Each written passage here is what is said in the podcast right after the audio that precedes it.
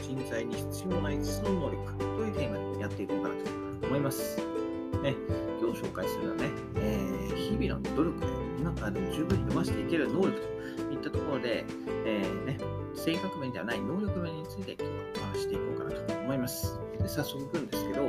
まあ、海外で活躍できる人材に必要な5つの能力といったところで、えー、1つ目が語学力、2つ目がコミュニケーション力、3つ目が人気応変な思考力、4つ目が異文化対応で、5つ目が地質した専門知識。この5つですね。はい。順番に見ていこうかと思うんですけど、まずは語学力と。ね。えー、海外で仕事する以上、日本語なければどうともなりません。特にこだわりがなければね、まずは英語を飛ばしていくのが一番おすすめです。ご存知の通りね、英語は世界トップとして機能していて、通常国語、第二言語の多くの方が習得されていま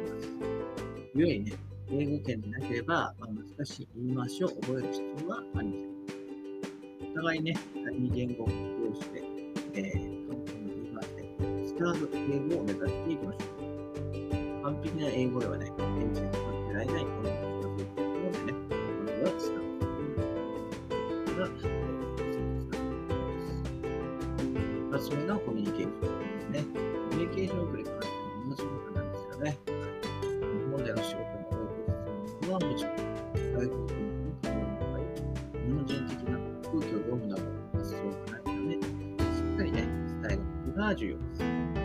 曖昧な説明とか返事は控えて、自分の意見をしっかりはっきりと伝えます。時にはね、相手の意見を聞い。て柔軟に話すことが求められます。3つ目が、な職ね、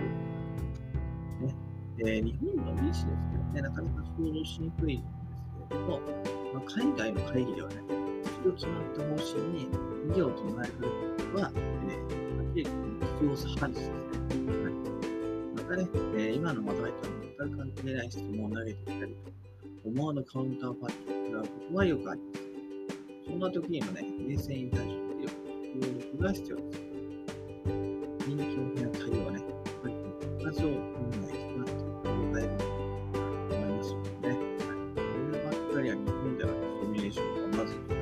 で、はい、もう海外に飛び出しちゃうのが考えるかと思います。4つ目が異文化対応ですね。えー、現地スタッフとかね、現地の顧客にお願いしたことに対してね、投げっぱなしでいいのといえば、えー、そんなことはなくて、えー、苦労しなければなりません。日本であればね、こう一旦お願いしておけば、はい、フォローしなくても、えー、ね、期日までに上がってくるのは当たり前ですけど、海外でそれは言わないと。しっかり期限を設けて、進捗管理をするっていうね、えー、うん、タスクが追加されるので、それに対してね、しっかり自分も、えー、進めていくことが大事です。ただね、えー、それ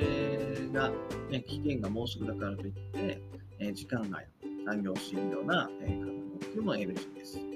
日本ではよくてもね、海外で通用しないことはよくあるので、それを理解していきましょ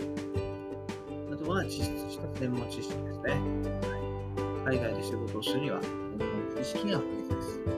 えー、あくまで最初にね、言った語学力はツールしかないわけで、じゃあそのツールを使って何を自分は、えー、提供できるかっていったところで、専門知識が重要になります。はいねえ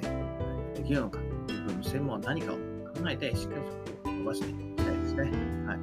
専門知識の勉強は日本の技術をね、学ぶだけではなくて、世界のトレンドがどこに向かっているかなど、英語力と並行してね、えー、今度は伸ばすことができます。ということで今日はね、海外で活躍できる人材に必要な5つの能力というのをお話ししました。1つ目が語学力、2つ目がコミュニケーション力、3つ目が人気応変な思考力、4つ目が異文化対応、つ目が実質した専門知識。日本で伸ばせるもの、そうでないものがありますが、今の環境でね、できるところから始めていくのがいいかなと思います。海外での仕事はね、えー、よくるトラブルの連続です。それらに冷静に対処するために、自分の能力を磨いてね、自分の、えー、自信をね、少しずつつけていきましょうといったところで、はい、今日はね、海外で活躍できる人材に必要な5つの能力というテーマでお話しさせていただきました。それではまた明日、バイバイ !Have a nice day!